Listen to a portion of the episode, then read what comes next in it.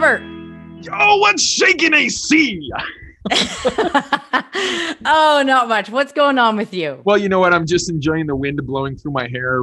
I'm preparing for like a modeling job, probably. Anyway. Yeah. Listen, I was just reflecting on these Play Bigger performance groups that you created that I'm a part of. Wait. Do you remember when we were brainstorming what we were going to call them before we came up with Play Bigger performance groups? And you were like, what about Red Thunder? Because I wear red and like it's the brand color. Yeah, Red Thunder. I think there was like a logo of like red lightning that was striking, and like this massive tiger or cat was just jumping out. Yeah, like claw out of the screen. And then I brought it to the team, and everyone's like, "Yeah, no, I don't think so. Maybe not." So we landed on stop that. Yeah, we love your big thinking, but yeah. So Play Bigger performance group that we just did this morning, with our small cohort of franchisors. Yeah, there's so much value that comes out of these things, and we always talk about so many important issues, and it's issues that we go through ourselves, but it's sometimes also issues that affect an entire industry or entire market, And one of the recent things that we were talking about, just the one that we had earlier, was about the struggle that a lot of companies, specifically in the US right now, are experiencing with staffing. Now, I know that we just did a rant about this last week, but as the week went on, I found that this is a much bigger issue than I had initially been led to believe, that this is a massive problem. To me, it was just like, I feel like we need to talk about this. Like we need to rant about it. Yeah. Well, I think it would be good for us. First of all, I'm going to backtrack a little bit here and say that, this Play Bigger group, I am so blown away by how it has gotten to the point where people will, in this, small group of five, will open up about their challenges. And, if people don't, if entrepreneurs and franchisors don't open up like this, they're going to hit a lot of roadblocks. So whatever it is, you need a forum of some sort to have others that you can speak to about these deep challenges when they come. And half of it is the technical solution to the challenge, but the other half is the mindset. Would you agree that, people come to this Play Bigger group and often they're like, they're bummed out, and it's like, well, what's going on? And then we get into their challenge, and by the end, they're like, they feel empowered. They feel like they've got some solutions and insights to take forward into what they're trying to solve. So that's what I feel like really happened today. It's almost like magic. Yeah. I think people come to these groups because we're friends, Yeah. And you could put on a shiny face to your franchise partners and to your staff and to your family and all that sort of stuff. But sometimes you just need somebody who's probably going through the same struggles that every entrepreneur goes through, just to be like, hey, listen, man, I need a hand, Yeah. Like, okay, yeah. With crazy ideas. Yeah. And as much as I love the AC roundtables, the fact that they're free and the fact that they're casual and that they're great, but they're different. It's a different outlet than a cohort like this. So anyway, so you're right. That was a pretty awesome session or group kind of conversation. And I think it would be good for us to share a few of the insights that came out. I'll tell you, I'll be honest, when the topic came up that like, I've got staff leaving to go work at the competitors, and then there's also staff that would rather just be on, government assistance right now because they're getting just as much or more, and they're afraid to take the risk of stepping foot into, public places. Or riding the cryptocurrency bull run to the moon. They could be doing that. Yeah. Had to throw that in. Yeah. So, but when I hear that, I'm like, there's a few things that went through my mind. And one of them was, have you asked them? And I think that's where we ended up. That was sort of the starting point. And then as a group, we all built on that. And I think we can share this with people that as a technique that kind of comes down to great leadership. If you're dealing with, people leaving, or you're feeling threatened that they may leave, or I would say, rally them together. And I was afraid to bring this into the conversation because I thought everybody would say that's too risky. And I was like, okay, don't shoot the idea down. Please just listen with your mind open. Yeah, don't shoot the idea, shoot the messenger.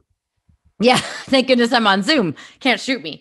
But I was like, what if you were to bring them together and ask them, hey, what motivates you? Or do it individually. I like the group stuff because you like, people love collaboration, but like find out individually, like, is it money? Is it 2 weeks vacation? What is the thing that, you know, would motivate you to stay? Is it praise? You know, is it team building? What is this? What is it that you would make you want to stay here and not leave? Like I would literally ask them that, as transparent as that is and as scary as that is, but I would preface it with expectation setting that I'm going to ask you this, you know, what it would be that would make you stay. And I'm not sure, like, that's where you're getting a little bit vulnerable. I'm not sure if I'm going to be able to accommodate.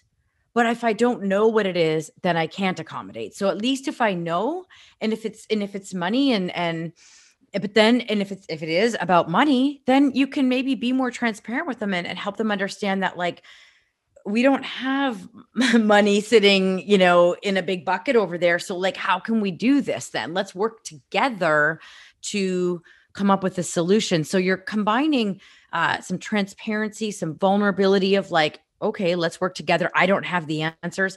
Some empowering. You're showing them that you're listening to them, that they matter to you. Even that alone could create more loyalty. So those are some of the things that I got out of it. I'm sorry. One last thing here is I really loved when one of the fellow members of the group talked about the purpose and tapping into that purpose and helping the employees or team members all rally around that purpose. And one of the franchisors that is dealing with this challenge quite immensely, it said, you know, they don't work for me, they work for a cause. And I was like, oh my gosh, you need to be talking about that. So yeah, what did you get out of it? Well, I think you that's so important what you said. Like, I don't know what word to use to describe all of that stuff. Like, you know, you're being vulnerable, you're asking for help, you're asking for guidance, all this sort of like leadership. There we go. That's okay. The word. But, yeah. But I guess where I was going with that is that you can't be like, you're not asking for help. You're showing that you need help, you know, because if you just go in and say, please tell me what I can do to pay you. Okay. They could, or to pay you more. They could tell you that.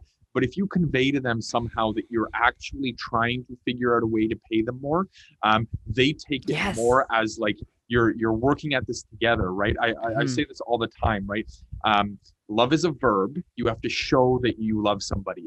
You know, ideas don't build businesses. It's the elbow grease or the effort that builds it. So if you're going to come into a meeting and say, I'm being vulnerable, I'm telling you all the things that I've done wrong, and you convey it in such a context that they know that you leave and you're thinking, okay, I put it all on the line. Hopefully now they'll just listen to me and they'll stick it out. No, that's not going to work. Doesn't work like that. Yeah.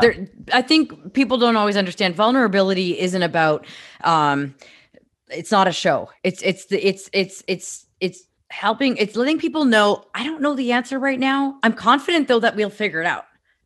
And I need to hear from you, and you can help me figure it out. That's more vulnerability than like what you were saying before. And when you ask them, of course, depending on how you ask them, but when you ask them, it should also convey the fact that you work for them as a leader. You know, they don't work for you, right? They're not like, I'm just going to do whatever the boss tells me to do.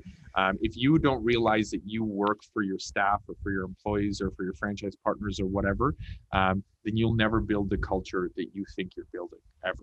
Yeah. Ever. Full stop. I feel like that could be almost a, what's that? Hard stop? I said full stop. Oh, I just felt like I needed to do something bold at the end of that. Gotcha. Okay. Like really. Yeah. But one thing to be careful of with that is not to create entitlement. Cause I kind of screwed that up when I was a 25-year-old franchisee for the first time and leading this young staff or the staff, but that's a rant for another day. But I think there's a fine line where, you know, you're involving them, but like, but setting the expectation that we may or may not be able to accommodate this is one of the ways to deal with that. Let's wrap it up, AC. Okay, RB. Okay. Let's count it down. Three, two, one.